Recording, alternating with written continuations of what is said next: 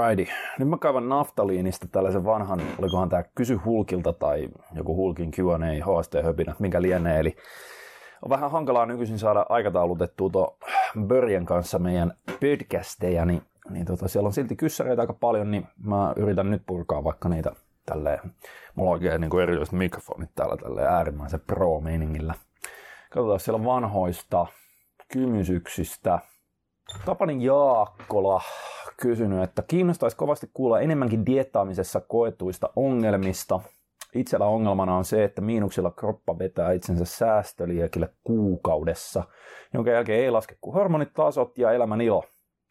Sitten kun nosti kalorit taas vähän plussalle, elo alkaa taas maistua ja kroppa toimia. Miten tällaisilla spekseillä kannattaisi koettaa kiristellä? Olisiko kannattavaa esimerkiksi syklitellä? Joo, eli tämähän on hyvinkin tällainen valitettavan yleinen tai perinteinen niin kuin diettaamisen mm, troubleshoottaus. Siinä mielessä ehkä vähän hankala, kun ei tiedä, että minkä näköisillä kalorivajeilla tuossa on tehty tuota diettiä, koska ehkä se yksi yleisimmistä ongelmista, mikä johtaa tuollaiseen, niin kuin sanoisiko, kropan sakkaamiseen, niin on se, että yritetään yksinkertaisesti dietata liian rajuilla miinuksilla. Että se, on, se on sellainen niin kuin nollasta sataan välittömästi. Aika, aika usein jengi vähän mieltä, että nyt lähdetään dietille, niin saman tien pudotetaan niin joku 2000 kaloria pois ja ei syödä mitään muuta kuin parsakaalia ja lastulevyä ja sitten niin kuin keitettyä kanaa tai jotain tällaista. Kun se ei vaan ole pidemmän päälle, sillä pystyy ehkä yhden viikon tai kaksi viikkoa vetämään, mutta sitten se alkaa tosissaan reagoida se mm, keho vähän niin kuin negatiivisesti siihen, että sulla on liian raju miinus siellä, liian raju kalorivaje. Eli jos haluaa, koska yleensä se rasvan poltto jos sulla on edes, heitetään vaikka, että sulla on joku kolmekin kiloa, mitä sä haluat, että se kuulostaa aika pieneltä määrältä, mutta kolme kiloa, niin joo, jos sä oot tonnin miinuksilla päivittäin, niin se silti vaatii sen tota, kolme viikkoa.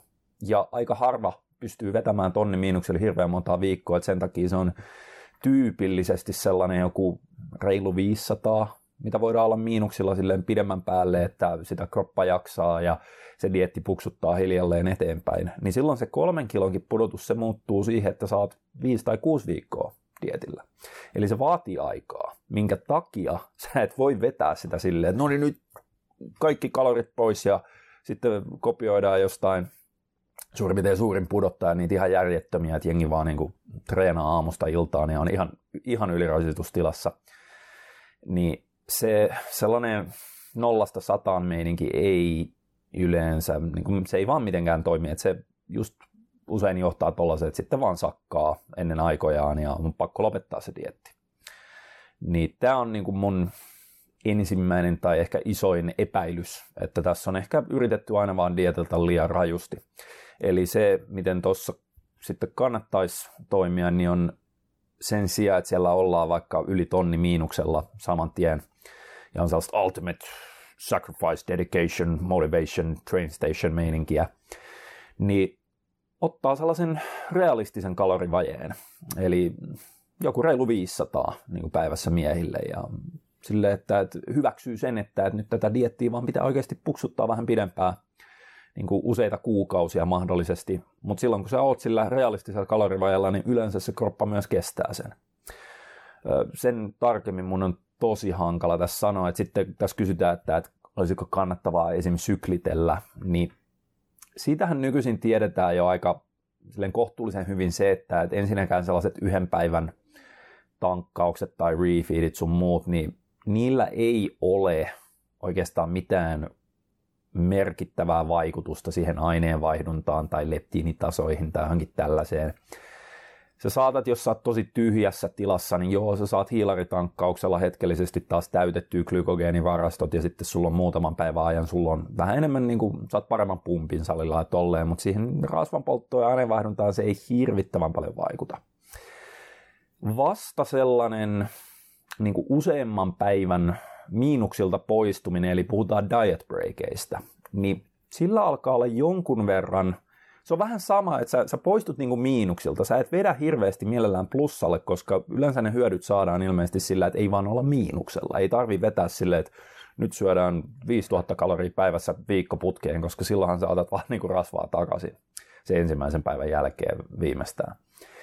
Mutta se, se diet breakki, niin ainakin nykytietämyksen valossa, niin se on ihan kohtuullisen hyvä silleen, että jos sä vaikka diettaat sanotaan 4-6 viikkoa putkeen, ja sitten se alkaa tuntua siltä, että nyt ehkä vähän tarvitsisi kroppa höllää tästä, että ollaan jatkuvasti miinuksilla, niin se, että sä poistut miinuskaloreilta suurin piirtein ylläpidolle, ehkä just joku 100 kaloria plussalle, koska se on superhankalaa arvioida se, että mikä nyt olisi just se ylläpito.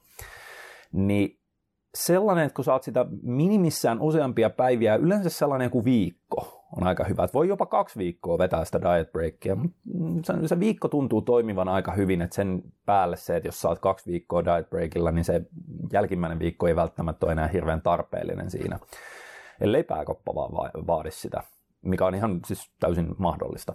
Mutta se tota, joo, siis sellainen, että sanotaan 4-6 viikkoa diettiä putkeen, ja sitten ottaa yhden viikon poissa miinuksilta, mutta ei varsinaisesti hirveästi plussalla, niin se antaa aineenvaihdunnalle vähän samalla tavalla hengähdystaukoa siitä tietistä kuin se, että ethän sä myöskään niin kuin treenaa seitsemän päivää viikossa 52 viikkoa vuodessa, vaan sun pitää vähän kaikesta ottaa välillä höllää, että sen jälkeen sulla on kehon koneisto niin kuin palautunut siitä kyseisestä rasituksesta ja sitten se jatkat. Et se on vaan niin kuin tuossa diet break hommassa, niin se on breikki dietistä siinä, missä levopäivät ja kevennykset on breikkejä siitä treenirasituksesta. Tota enempää mä en usko, että mä pystyn tästä kysymyksestä spesifisemmin sanomaan, eli mennään seuraavaan. Mä otan kahvia.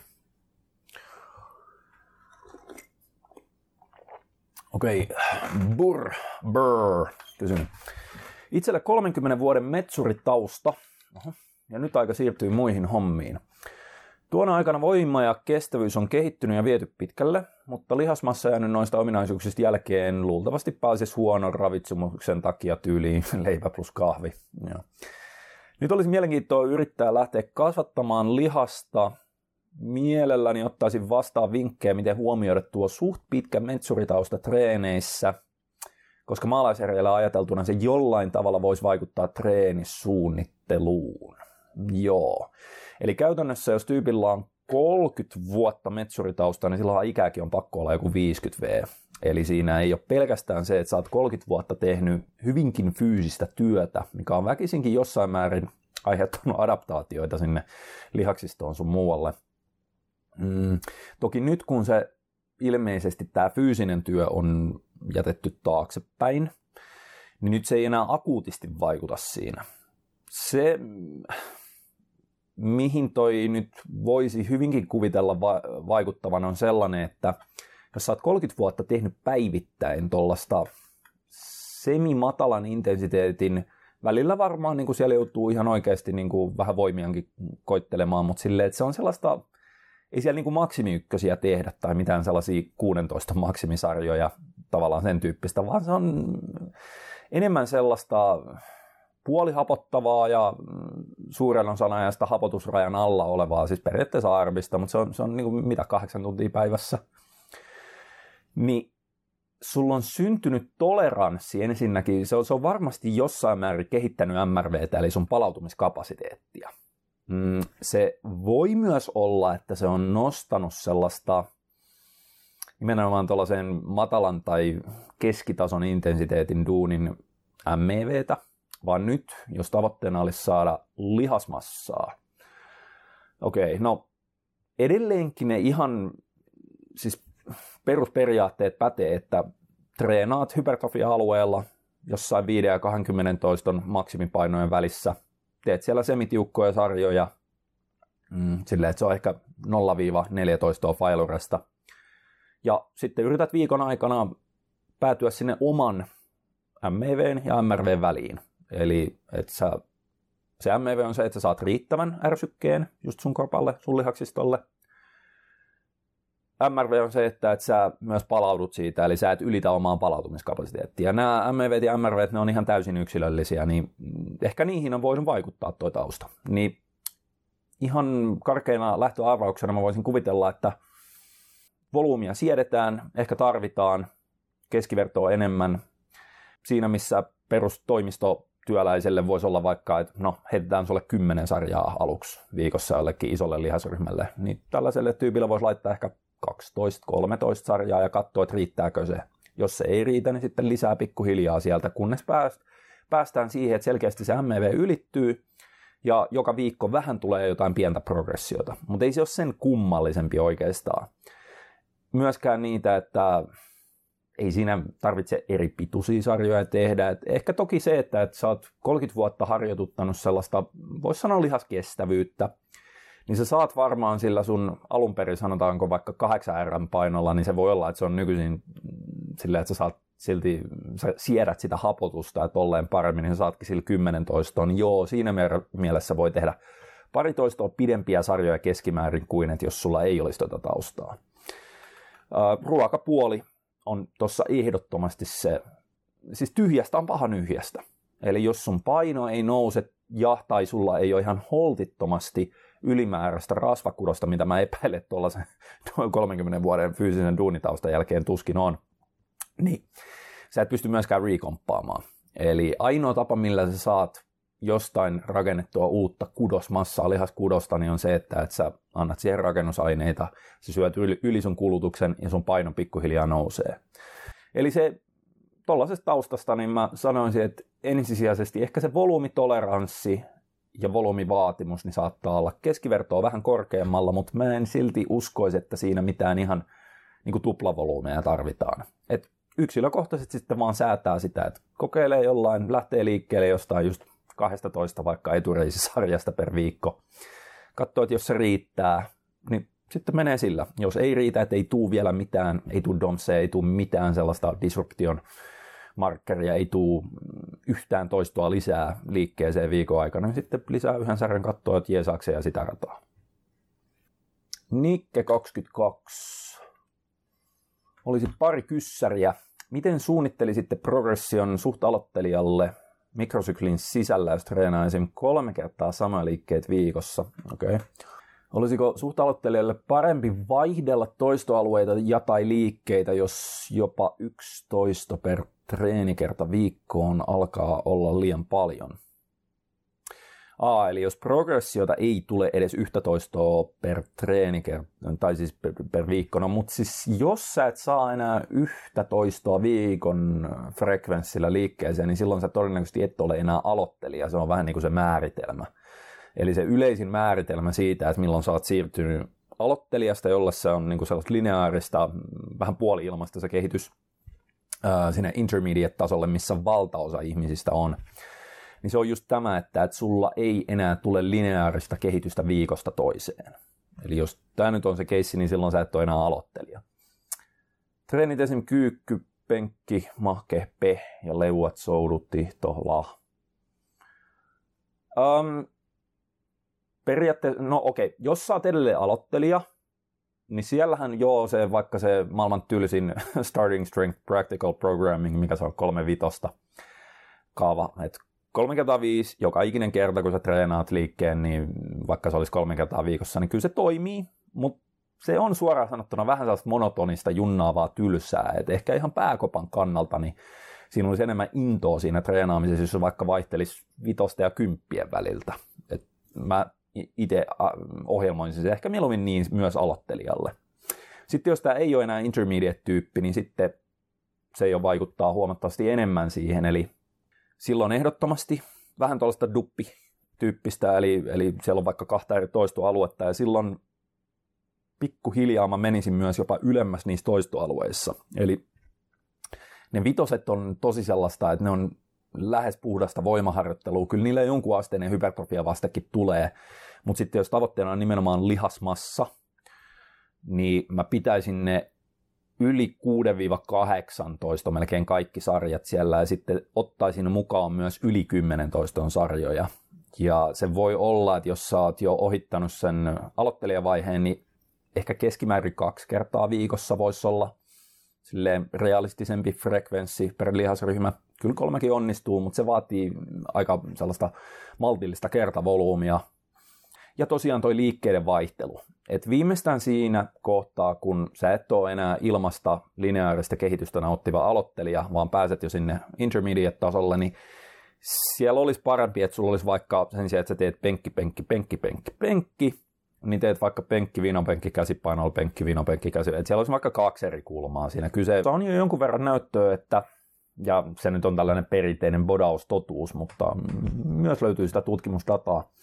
Et sen sijaan, että sä tekisit vaikka kymmenen sarjaa yhtä liikettä, niin samalle lihasryhmän sanotaan kyykky, niin sen sijaan, että sä teet yhteensä kymmenen sarjaa kolme eri liikettä, että siellä on kyykky, jalkapässi, vaikka reisiojennus, niin se johtaa se monipuolisempi liikevalikoima sellaiseen, sanoisiko kokonaisvaltaisempaan etureiden eri päiden kehittymiseen, kun taas siinä kyykyssä kehittyy, itse asiassa siellä jää oikeastaan se rectus femoris tuossa tapauksessa vähän alikehittyneeksi, kun taas muut päät saattaa kehittyä enemmän. Se kokonaislihasmassan kasvu on aika samanlaista, mutta pointti on siinä, että sellaisen äh, kokonaisvaltaisen eri lihasten ja eri lihaksen päiden kehittymisen kannalta, plus sitten myös se, että, että se pidemmän päälle sopiva monipuolisuus liikevalikoimassa, niin se, sillä vältytään niin kuin ylikulumisongelmilta, että jos sä hinkkaat vaan sitä täsmälleen takakyykkyä vaikka tangolla, että sä et mitään muuta tee jaloille,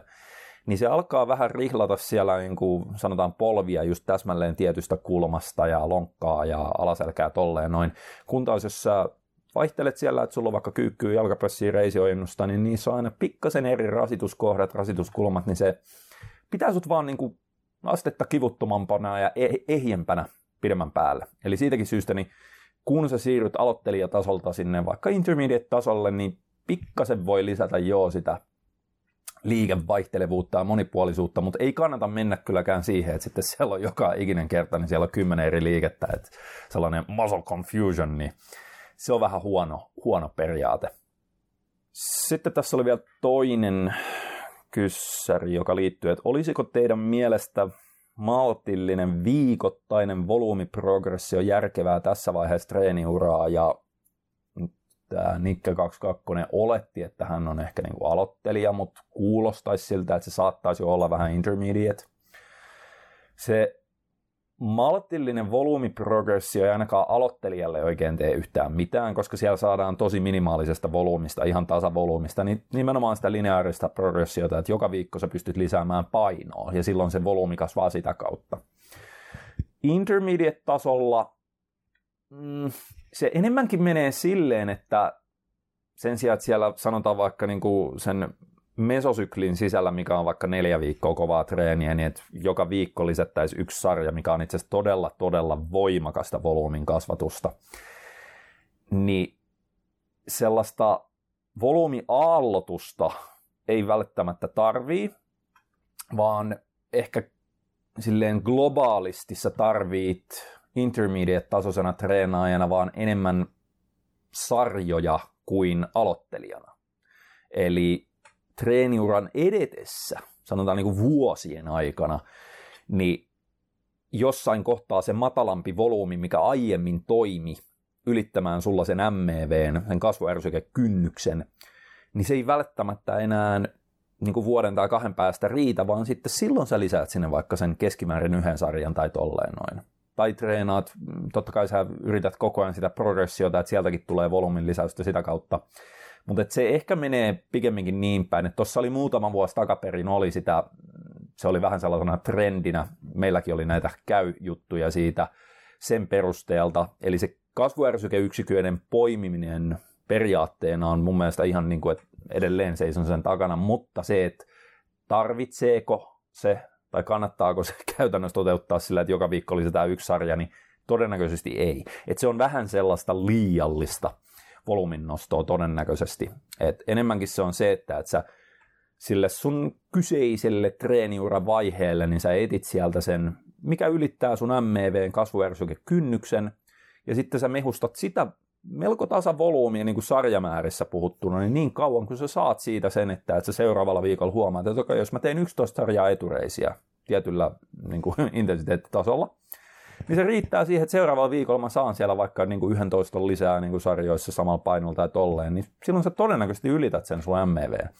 Niin ei kannata silleen proaktiivisesti niin kuin ennakoivasti lähteä lisäämään niitä sarjoja, no mutta sitten mä teen 12, 13, 14, jos sä et vielä tarvii sitä. Et kannattaa mehustaa se tässä tapauksessa 11 viikoittaisen sarjan volyymi niin, niin pitkälle kuin siitä vaan saa gainseja irti. Ja sitten kun ei enää saa, niin sitten, okei, okay, nyt 12. Tälleen.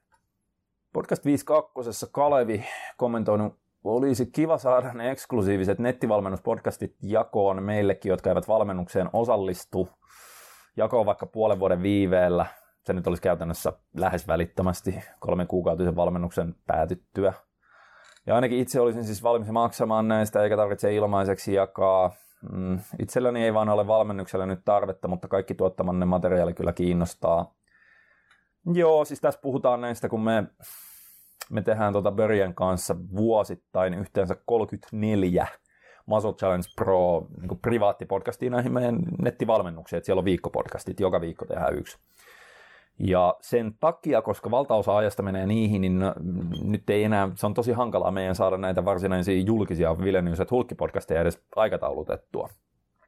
Niin joo, mä, mä ymmärrän tuon tavallaan pointin siinä, mutta mä oon miettinyt tätä, tätä on aiemminkin kysytty, mutta tota, koska niissä ainakin 50 prosenttia ajasta niissä Äh, Muscle Challenge Pro viikkopodcasteissa, niissä käsitellään sitä kyseistä valmennusta, kyseisen ohjelman, siihen liittyviä kysymyksiä, niihin treeneihin liittyviä kysymyksiä ja tolleen, niin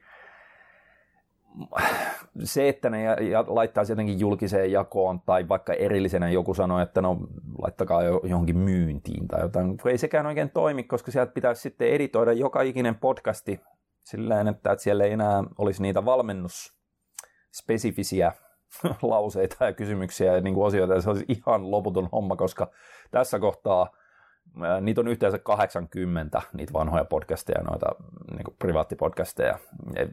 Se on ihan logistinen mahdottomuus. En mä, en mä oikein keksi tuohon. Se on lähinnä se, että sitten kun osallistuu valmennukseen, niin silloin sieltä saa siihen kyseiseen valmennukseen ne viikkopodcastit. Mutta mä en, mä en keksi mitään niin järkevää tapaa, millä ne saisi jotenkin muuten jaettua eteenpäin. P. Joosef. Ah, mitä mieltä vetoremmien käytöstä pari vuotta treenanneella? Miten pitkään puristusvoimaa kannattaisi kehittää ennen kuin aloittaa remmien käytön? Tykkään käyttää maastavedoissa ja souduissa. Ylä- ja alataljoissakin tykkäisin käyttää, mutta ne olen tehnyt ilman remmejä. No, tässä ensinnäkin pitää nyt ottaa huomioon, että treenaatko sä jotain voimalajia, niin kuin voimanostoa tai vaikka varsinkin voimamiesurheilua varten, koska siellä se otteen pitävyys, niin se on yksi todella merkittävä. Että se voi koitua pullonkaulaksi niin kuin maastavedoissa ja varsinkin siellä voimamieshommissa, niin se niin kuin krippivoima on tosi oleellinen monessakin lajissa. Sitten taas, jos sä treenaat niin bodaustavoittein, niin se on vähän sellainen, että voi melkein käyttää remmejä joka liikkeessä. Treenaa forkkoja vähän erikseen. Öö, mun mielestä toi on ihan hyvä tollanen, että, että ainakin ne raskaimmat liikkeet, missä se otevoima koituu tyypillisimmin, siis to, hyvin todennäköisesti sellaiseksi niin kuin rajoittavaksi tekijäksi, eli maasta vedota, jos tekee kohautuksia, mun mielestä vähän turha liike, mutta joka tapauksessa tuollaiset raskaammat, niin niissä lähtökohtaisesti käyttää versoja tai muita remmejä, otevoima-apuja, ja sitten yrittää ainakin osan tuollaisista kevyemmistä vetoliikkeistä, niin kuin ylätaljat, alataljat, soudut, tollaset, niin tehdä ilman mutta jos niissäkin se alkaa selkeästi, että et sulla vaan niin kuin, otevoima ei pidä, että ne näpit luovuttaa ennen kuin, että sä huomaat, että selkä pystyisi vetämään vielä vaikka 15 niin se ei ole silloin sen bodaustreeningän kannalta ei se ole enää järkevää. Niin kuin, no nyt pitää silti vaan niin kuin purraa hammasta ja vetää otevoimaa lisää. Ei, kyllä mä silloin ottaisin niissäkin käyttöön sen, jos se tavoite on se bodaus.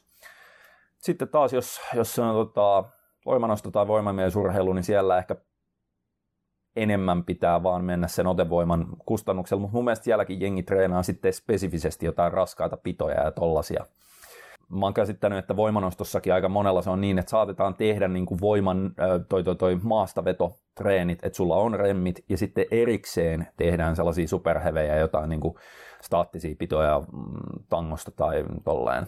Mutta se on vähän lajispesifistä. Horace. Kyssäriä. Korona-aikana puhuttu paljon omasta immuunijärjestelmästä. Onko kokemuksia tai tietoa toimivista asioista, jotka vaikuttavat omaan immuunijärjestelmään, positiivisia ja negatiivisia? Joo, itse asiassa ihan hyvä kyssäri. tosissaan aika paljon esillä.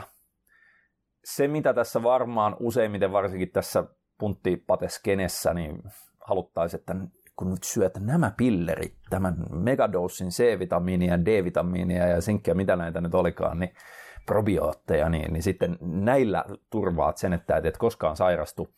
Kun todellisuudessa se on, se on niin tylsempi se vastaus. Eli ensinnäkin kaikki tuollaiset sanotaan C-vitsku, D-vitsku, sinkit, rauta itse asiassa, niin ainoa syy, minkä takia niiden supplementointi voi jeesata siinä immunipuolustuksessa on se, että, että jos sä korjaat niillä kyseisten mikroravinteiden puutetta, eli jos sulla on entuudestaan vaikka D-vitamiinitasot liian alhaiset, niin se, että sä korjaat sen puutostilan syömällä ylimääräistä D-vitskoa, niin joo, sillä on ihan todennetusti niin kuin immunipuolustukseen positiivinen vaikutus. Mutta jos sulla ei ole mitään puutostiloja, ja sitten sä vaan rupeat siihen päälle iskemään jotain hirveätä, niin kuin 10 grammaa C-vitskuuta tai jotain tällaista, mitä tehtiin 20 vuotta sitten, niin sillä ei, et, et sä niin kuin silleen superboostaa sitä sun immuunipuolustusta enää. Ne asiat, mitkä vaikuttaa siihen immuunijärjestelmään kaikkein merkittävimmin, niin ihan ykkösenä tulee uni. Siis riittävä unen määrä, koska se vaikuttaa siihen koko kehon palautumiseen sun muuhun.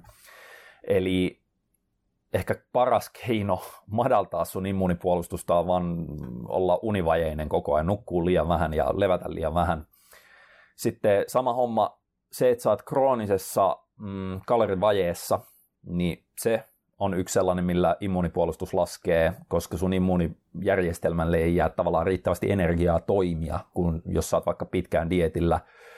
Toinen vähän samanlainen, jos sä diettaat itse liian rasvattomaan kuntoon, niin kuin esimerkiksi kisadietillä tapahtuu, se ei tee hyvää silleen, että se on parempi olla silloin korkeammassa rasvaprosentissa ja ylipäätään syödä enemmän kaloreita. Eli nämä on tällaisia aika, voisiko sanoa ihan maalaisjärjellä mietittäviä, että ei kannata olla ylirasittuneessa, aliravitussa, mm, alinukkuneessa tilassa.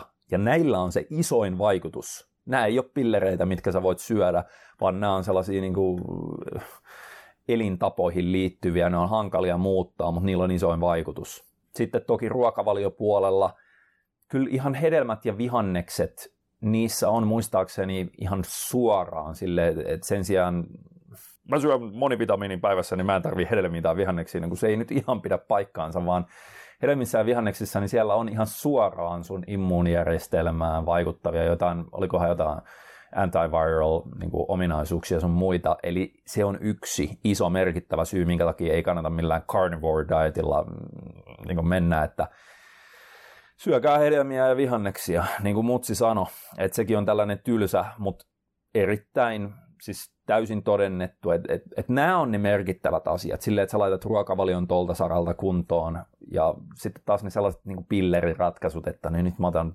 C-vitskuu 10 grammaa tai D-vitskuu 10 000 yksikköä päivässä, niin ne ei saa lähinnä, jos sulla on niin kuin, puutostiloja.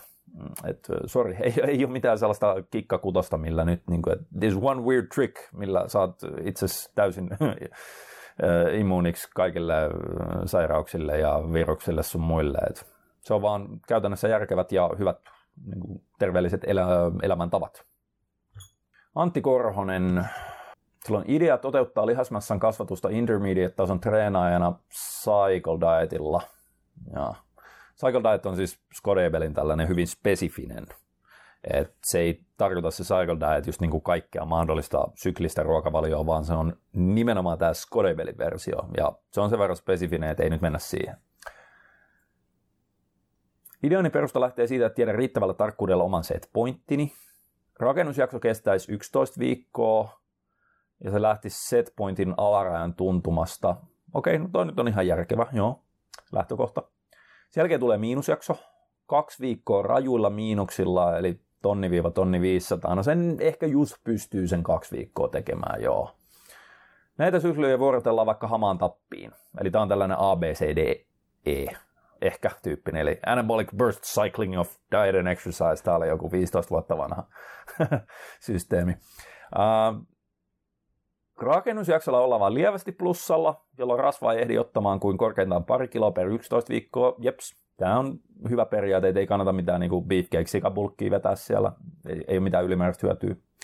Rajut miinuskalorit mahdollistaisi ottamaan aina löysät pois. Joo, siis toi kokonaisuus voi kyllä toimia noissa niin kuin parametreissa ja rajoitteissa. Hypoteettiset hyödyt, joita olen pohtinut. Yksi, voisiko miinusjakso toimia insuliiniherkkyyttä parantavana sensitisaatiojaksona keholla vastaamaan taas paremmin korkeisiin kaloreihin ja hiilareihin? Tämä todennäköisesti, tämä on vähän tällainen mekanistinen spekulaatio. Se aiemmin jo, ihan jopa viime vuosiin saakka, niin sitä pidettiin yhtenä sellaisena perusteluna osittain se P-ratioharhan osalta, että et joo, että et pitäisi pysytellä mieluummin niin kireämmässä kunnossa ja tolle, ja sitten sensitisoida insuliini. Mutta todellisuudessa se näyttääkin siltä sitten, kun on niin pitkittäisdataa alkanut löytyä, niin että niin kauan kuin miehet on maksimissa jossain 20 pinnan rasvoissa, ja joissain tapauksissa voi olla jopa korkeammissa, niin se ei silti oikeastaan, se P-ratio siinä, se, se ei parane siitä, että sä vedät sen alle huomattavasti. Että sä pystyt kasvattaa sitä lihasta ihan yhtä hyvin vaikka 19 prosentin rasvassa kuin 10 prosentin rasvoissa. Eli tämä insuliiniherkkyys, tämä, on vähän sellainen mekanistinen, hypoteettinen, mikä todennäköisesti siitä ei ole mitään niin kuin todellista hyötyä. Kaksi. Lyhyet miinusjaksot voi vetää todella rajuilla miinuksilla ilman, että aineenvaihdunta hidastuu, toisin kuin perinteiset kesädietit. No, kyllähän se aineenvaihdunta hidastuu aina – sitä kovempaa, mitä niin kuin kovimmilla miinuksilla sä vedät, mutta se ei ehkä ehdi näkyä, jos sä oot just niin kuin pari viikkoa vaan siinä miinuksilla.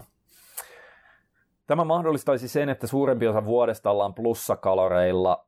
Joo, mutta se ei silti edelleenkin, siinä on myös, tästä ei mun käsittääkseni mitään ihan suoranaista tutkimusdataa ole, mutta kyllä se käytännössä on niin päin, että jos oot vaikka neljä viikkoa 500 miinuksilla tai kaksi viikkoa tonnin miinuksilla, niin silloin se molemmat niin kuin rasittaa keskimäärin ehkä yhtä paljon sillä pidemmällä aikavälillä, että sä oot luonut siinä saman kalorivajeen, se on vaan toisessa tapauksessa ollut puolet lyhyemmässä ajassa, se on ollut rajumpi se vaje, jolloin siitä voi itse asiassa olla jopa pahempia haittoja kuin siitä, että sä oot realistisemmilla miinuksilla, mutta sitten kun se jaetaan niin pidemmälle ajalle, niin mä en tiedä, onko kumpikaan toista huonompi tai parempi. Mutta sitä ei voi ihan vaan että sä et voi pelkästään katsoa sitä siitä näkökulmasta, että kuinka monta viikkoa sä oot esimerkiksi vuodesta miinuksilla. Se on kyllä yksi tekijä, mutta siihen vaikuttaa myös se, että kuinka rajuilla miinuksilla sä olet. Eli yleensä diettikontekstissa niin se, että jos oot liian rajuilla miinuksilla, niin sillä voi olla jopa pahemmat vaikutukset kokonaisuuteen kuin sillä, että sä olisit realistisemmilla miinuksilla, mutta pidempää. Kolme. Kun aletaan olla advanced-tasolla, on helppo ottaa vuorottelupriorisaatiojaksoja sopivissa 11 viikon pätkissä No, toi itse asiassa pitää paikkansa, joo, joo se, sitä pystyy pyörittämään sillä Neljä. Pään kannalta helpompaa, kun tietää pääsevänsä välillä pois plussalta, ja dietit on niin lyhyitä, että nekin on helppo vetää kunnon sacrifice-meiningillä. No tämä on ehkä vähän tällainen mustavalkoinen old school ajattelumalli, mikä ei välttämättä pidemmän päälle ole se paras mahdollinen. Eli äh, niin kuin, nämä äärimmäisyysratkaisut ei yleensä tunnu johtavan mihinkään hirveän pitkäkestoiseen lopputulokseen. Tämä koko kysymys on vähän sellainen, että mä näkisin, että tämä on logistisesti ihan hyvä ratkaisu, jos se toimii se, että sä vedät 11 viikkoa loivalla plussalla, aloitat setpointin alarajoilta ja sitten aina siellä 11 viikon jälkeen saatat sen pari viikkoa niin kuin flabaa pois sellaisella reilulla miinuksella ja sitten se syklität tolla tavalla, niin logistisesti käytännössä voi toimia ihan hyvin. Mutta nämä tällaiset hypoteettiset, mekanistiset, että joku insuliiniherkkyys tai, tai jotain tällaista, niin noita tuskin siinä, että et mä en usko, että siitä on sen isompia hyötyjä. Kuin vähän, vähän samana niin kuin tulee mieleen joku intermittent fasting. Eli jengi yrittää perustella sitä vaikka 16 tunnin paastoikkunaa, 8 tunnin syömisikkunaa sillä, että nyt tällä saadaan jotain autofagiaa ja kaiken näköisiä ihmeellisiä mekanistisia, siellä on myös nämä insuliiniherkkyydet sun muut kun se todellisuus on se, että niin pitkittäisi aikavälillä ainakin nykytiedon valossa, niin ei se ole sen parempi, mutta ei ole myöskään sen huonompi kuin se, että sä jakaisit ne samat kalorimäärät niin kuin tasaisesti siihen päivän ajalle. Se intermittent fasting on vaan logistisesti, siis silleen käytännöllisyyden kannalta, niin se on monille sellainen, että voi olla helpompi niin kuin toteuttaa elämää silleen, siellä voi nälänhallinta sallia sen paremmin, että että se on niin kuin käytännöllisyytensä kannalta se voi olla toimiva ratkaisu, mutta ei kannata kuvitella, että siitä nyt saa jonkun mystisen biohakkerointiedun, kun niitä yleensä kun noita tutkitaan pidemmälle, niin niitä ei vaan ole. Eli sellaisia oikopolkuja ei löydy. Et ne on vain erilaisia käytännön tapoja sovittaa tietyt kalorit tiettyyn vaikka viikkomäärää ja tolleen noin. Jarkko Ylitalo, kyssäri, alkaako olemaan liian myöhäistä? Eli tausta on yli 10 vuotta treeniä. Uskoisin olevani intermediate-tasolla, niinhän kaikki luulee. Itse asiassa menee niin päin, että kaikki luulee olevansa advanced-tasolla, kun todellisuudessa valtaosa ihmisistä on nimenomaan intermediate-tasolla. Joka tapauksessa nyt tiedän, että olen suurimman osan tuosta ajasta treenannut liian vähillä kalorimäärillä, että olisi oikeasti kasvanut. Mm. Kysymys kuuluukin, jos nyt kun 40V alkaa lähestyä, saa ruokamäärät kuntoon, voiko odotettavissa olla vielä tuntuvaa lihaskasvua täysin naturaalina? Vai hyväksynkö, että paras mitä voin tehdä on ylläpitää sitä vähän, mitä tähän mennessä on saavutettu, eihän tollasessa, okei, siis se ikä itsessään se treenitausta, että jos sä oot, sanotaan aika ylläpitokaloreilla treenannut vaikka 10 vuotta, että sä oot sitä kautta torpannut sen parhaan mahdollisen tai ylipäätään lihaskasvun, niin ne haitat, mitä sä oot saanut siitä 10 vuoden treenaamiset plus siitä, että sä oot ikääntynyt 10 vuotta, niin joo, siellä saattaa olla enemmän vammoja, vaivoja, sen sellaista, kuin mitä sulla oli 10 vuotta aiemmin ja 10 vuotta nuorempana. Mutta silti, jos sulla on sun omaan genetiikkaan nähden äh, niin kuin lihasmassan kasvatuspotentiaalia edelleen ulos mittaamattomana, että et, et, et sulla olisi oman genetiikkas puitteissa mahdollista vielä kasvattaa vaikka 10 kiloa lisää lihasta, niin ei se ole sieltä mihinkään lähtenyt pois. Et nyt jos sä vihdoin viimein nostat sen rajoittimen pois siitä, että sä et syökkään riittämättömästi kaloreita, vaan riittävästi kaloreita, paino alkaa nousta, ja nyt sä jatkat treenaamista fiksusti nousujohteisesti, niin kyllä se pitäisi sieltä tulla. Että se voi olla ehkä just, että sulla on jotain kolotuksia sun muita, mitkä estää tiettyjen liikkeiden tekemisen tai ö, tosi isot painot, jos et sä joudut tekemään vaikka pidempää sarjaa, mutta sä pystyt luovimaan sellaisten juttujen ohi niin kuin järkevällä bodausharjoittelulla. Mä melkein väittäisin, että olisi enemmän haittaa tuollaisesta tilanteesta, jossa haluaisit tavoitella maksimivoimaa vaikka voimanostossa, mutta anyway. Eli ei, mun mielestä tuollaisessa pystyy ihan hyvin saamaan vielä vanhemmalla iällä kehitystä. Ja tota, siitähän on itse asiassa, mm, siitä on jonkun verran ollut näitä viimeisimpiä tutkimuslöydöksiä, että, että esimerkiksi aineenvaihdunnallisesti ja jopa niin kuin lihaskasvuvasteellisesti, niin se on yllättävän pitkälle elämässä, oliko hän jonnekin ihan 60 ikävuoteen saakka, niin se keho käyttäytyy hämmästyttävän samalla tavalla kuin 20-vuotiaana, jos sä olet vaan koko ajan treenannut ja et on niin kuin muuttunut sohvaperunaksi siinä välissä, mitä monille tapahtuu, kun ikää tulee. Mutta anyway, ei mennä siihen, se on, se on aika pitkä sivuraide. Eli ei ole kaikki menetetty, vaan kannattaa vaan nyt tota, yrittää saada kehitystä, kun tietää, missä se pullonkaula rajoitin on sijainnut. Sitten äh, vikas podcastissa niin Antti Korhonen kysynyt taas, mitä mieltä olette sellaisesta ajatuksesta, että plussakalorikaudella painotettaisiin huonosti treeniin vastaavien lihasryhmien kehittämiseen ja dietillä haettaisiin progressiota ja kehitystä parhaiten treeniin vastaaviin lihasryhmiin?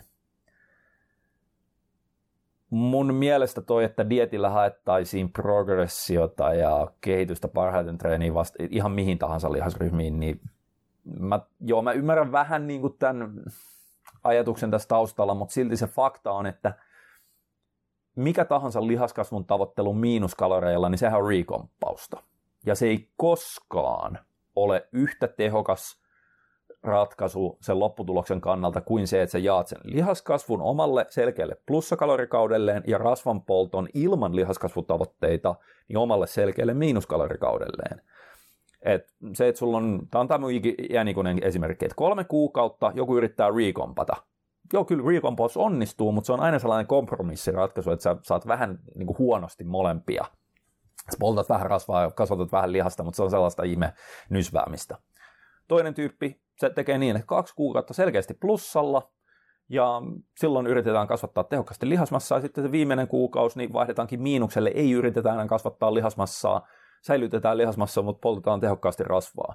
Niin lähes poikkeuksetta se, joka jakaa nämä niin kuin kahteen selkeäseen jaksoon, niin se on sen kolmen kuukauden jälkeen silloin enemmän lihasta ja vähemmän rasvaa kuin sillä, joka yritti sen koko ajan vähän tasapainolla niiden kahden välissä.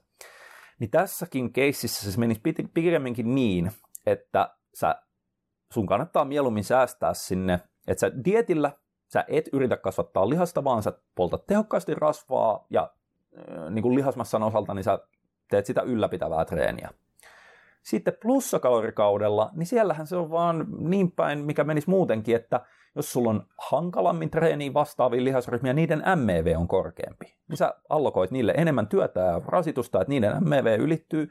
Ja sitten kun sulla on paremmin treeniin vastaavia lihasryhmiä, niin sä et tarvi niille niin paljon, niiden MEV on matalampi. Niin se on ihan automaattisesti tavallaan järkevästi vaan suunniteltu sun parhaiden ja huonoimpien lihasryhmien suhteen se plussakauden. Uh, Korhonen jatkaa vielä, että olen plussalla ottanut sarjoja pois vahvemmilta lihasryhmiltä, jotta palautuisin. Jopa minimaalisella työllä vahvimmat lihasryhmäni ovat kehittyneet vähintään yhtä hyvin kuin heikommat. Niin, eli just näin, että sä olet löytänyt siellä sen lihasryhmäkohtaisen MEVn ja säätänyt ohjelmaa sen mukaan niin kuin pidemmän päälle pitäisikin tai kannattaisi. Eli ei kannata tehdä enempää kuin mikä sun MEV on myöskään niille paremmin kehittyville lihasryhmille, vaan just siinä MEVn yläpuolella ottaa ne kaikkein, sanotaanko niin kuin, ei nyt helpoimmat, mutta silleen, että tehokkaimmat gainsit siitä ja ei syö tarpeettomasti palautumisresursseja. Sitten vielä no can do. Kysynyt, onko näyttöä siitä, että keho reagoisi paremmin lihasten kasvuun pienemmällä rasvaprosentilla, sanotaan nyt vaikka maks 12 pinnaa, jos on suurimmaksi osaksi elämästään ollut alipainoinen? No, Mä en tiedä, miten toi viimeinen välttämättä siihen, mutta siis tähän on tämä perinteinen P-ratio, P-ratio. Uh, myytti, joka mun mielestä Stronger by Sciencein nörtit, Drexler ja Knuckles ja olikohan siinä vielä Helms mukana, en muista, mutta nämä kävi tämän läpi, koska se on hyvin, hyvin, hyvin kauan ollut tällainen, se juontaa juurensa, siis tämä käsitys, että pitäisi olla helvetin kireässä kunnossa ja sitten sun painon noususta mukamas isompi osuus olisi paremman insuliiniherkkyyden takia äh, lean, lean massia, siis muuta kuin rasvaa. Ja siinä on ollut tällainen ensinnäkin mekanistinen mm, tausta, että, että ollaan niin perusteltu sitä sillä paremmalla insuliiniherkkyydellä. Ja sitten toisaalta siitä on ollut se datapohja, mutta ilmeisesti se datapohja, ja kukaan ei ollut oikein vaivautunut tarkemmin katsomaan sitä, niin se, se datasetti, mihin tämä alkuperäinen niin kuin, hypoteesi ja tällainen P-ratio on pohjautunut, niin se oli pitkälti tehty toipuvilla anoreksia-potilailla, olikohan siinä myös kaikkea tällaisia niin kuin leikkaus, niin kuin vakavista palovammoista sun muista toipuvia, ei painoharjoittelevia ihmisiä. Eli ensinnäkään kukaan niistä ei treenannut punttia. Se on todella merkittävä, niin kuin, että sä et pysty oikeastaan silloin tekemään hirveästi johtopäätöksiä tuollaisen datan perusteella ihmisistä, jotka treenaa painoilla. Ja toisekseen se, että siellä on niin kuin toipuvia jotain leikkauspotilaita tai varsinkin anoreksia-potilaita, niin siellä on suhteellisen intuitiivisesti selvää, että jos joku on vaikka niin kuin lähes tappanut itsensä nälkään anoreksia-potilaana, niin sehän on menettänyt siinä silloin todennäköisesti huomattavasti enemmän lihasmassaa kuin joku sellainen, joka ei ole tappanut itseänsä nälkään, jolla on korkeampi rasvaprosentti. Niin sitten kun nämä joko toipuvat anoreksiapotilaat tai ei-treenaavat ei-anoreksiapotilaat, siis vähän korkeammassa rasvaprosentissa, jos nämä molemmat saa sitten vaikka 5 kiloa lisää painoa, niin totta kai ne toipuvat anoreksiapotilaat saa siinä ihan luonnostaan menetettyä lihasmassaa ja kudo tuollaista niin kuin sisäelinmassaa, tuollaista rasvatonta massaa takaisin. Niin tämä, tota, tämä oli hyvä, koska Drexler ja kumppanit ne tavallaan syventyi tähän aika niin kuin jo ihan yleisesti hyväksytyksi mm, nousseeseen P-ratio-myyttiin. Ja sitten ne teki vielä tällaisen, että ne hommas kaikki mahdolliset datasetit, mä en muista saiko ne enempää kuin seitsemän vai kahdeksan niitä, mutta ne sai nimenomaan sitä äh, tänne saman asian tutkimiseen liittyvää dataa äh, niin painoharjoittelupopulaatioista, eli sellaiset, jotka oikeasti treenaa painoilla. Ja ne teki siitä tota, sitten nämä samat analyysit ja oikeastaan sen meta-analyysin siitä. Ja tämän niin kuin korjatun datasetin perusteella, niin nyt mä ihan ulkomuistista haluaisin sanoa, että olikohan se miehillä 20 prosenttiin suurin piirtein saakka niin kuin rasvaprosentissa, niin sillä ei ollut minkään sortin vaikutusta, sillä itse asiassa meni jopa niin päin, että se oli vähän parempi se P-ratio silloin, että sä et ollut ihan superkireessä kunnossa. Ja se olisi siinä mielessä loppujen lopuksi aika loogista, että jos sä mietit sitä kääntäen, eli milloin on recomppaus on helpointa ja mahdollisinta, niin sehän ei ole silloin, kun sä oot käytännössä niin kuin kisakireä. Et sä silloin pysty kovinkaan helposti, jos, jos ollenkaan, niin polttamaan rasvaa samaan aikaan, kun sä kasvattaisit lihasta, koska sehän on se ultimate P-ratio juttu silloin. Se, milloin se recomppaus on sanotaan niin kuin helpointa, niin on silloin, kun sulla on todella korkea rasvaprosentti. Sulla on paljon ylimääräistä rasvaa, josta sä voit helposti ottaa energiaa ja sitten tavallaan sen avulla kasvattaa siellä mahdollisesti tilalle lihasmassaa. Niin tämä viimeisin niin kuin Stronger by Sciencein oma tällainen niin kuin in-house meta-analyysi, niin se on kyllä huomattavasti järkevämmän tuntunen se lopputulos siitä, että, että se, tota, varsinkaan superkireessä kunnossa se ei ole ihan optimaalista painoharjoittelevilla ihmisillä se lihasmassan kasvatus ja se voi olla jopa parempaa se, niin se P-ratio silloin, kun sulla on korkeampi rasvaprosentti. Mutta se oli silti käsittääkseni pitkälti niin päin, että sille ei ollut hirvittävän suurta vaikutusta kuitenkaan, kunhan se oli alle about 20 pinnaa miehellä. Taisi olla joissain keississä jopa, että saatiin oikein hyvää lihasmassan kasvu, vaikka oli yli 20 pinnaa rasvat joissain tutkimuksissa. Olisiko olla jenkkifutiksen linjamiehellä tai tällaisilla. Ja itse asiassa sellainenkin sivunootti, että siellä oli ihan todettu, että oli insuliiniresistantteja yksilöitä, ja silti ne kasvatti ihan hyvin lihasta, eli se vähän itsessänsä jopa heikentää tätä insuliiniherkkyys, insuliiniresistanssi hypoteesia siitä, että, että tämä pitäisi optimoida, jotta sulla voi lihas kasvaa kunnolla. Eli se ei mene todennäköisesti niin, että, että sun pitää ekaksi tietää itse ihan helvetin kireeseen kuntoon, jotta sä voisit jotenkin sitten kasvattaa pelkkää lihasta, koska silloinhan jengin, sehän olisi maailman helpoin, sä vedät yhden kisadietin ja sen jälkeen sä vaan pysyttelet siellä kisakiraiskunnossa ja kasvatat siellä paljon tehokkaammin lihasta kuin se, että sä ikinä vedät bu, niin kuin bulkkikauden, kun todellisuudessa kaikki bodarit, kaikki treenaajat sun muut, niin kyllä se on niin kuin vuosikymmenien, tässä ehkä jopa vuosisadan aikana, niin se on huomattu, että yleensä tuppaa olosuhteet olemaan otollisimmat sille lihasmassan kasvatukselle, ei siinä absoluuttisesti kireimmässä kunnossa, vaan just siellä oman, sanoisiko niin setpointti-alueen sisäpuolella, että siellä kun seilaa. Siinä taisi olla nämä kymysykset, eli pahoittelut nyt tästä, että tämä on tällainen saatanan tylsä puhuva päävideo. Kyllä mä nyt olen oma aloitteisesti harrastuksenomaisesti niin pyrkinyt aina pysyttelemään sen niin kuin tutkimustiedon ajan tasalla sen suhteen.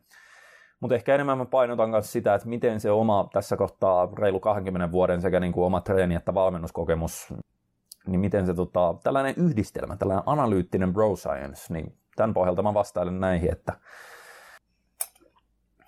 mutta joo, hyviä kysymyksiä, sillä näitä on ihan hauska pohtia, niin pistäkää vaikka lisää tulemaan. Mä yritän purkaa näitä nyt sitten, jos ei noita perien kanssa VH-podcasteja niin hirveän helposti saada tehtyä.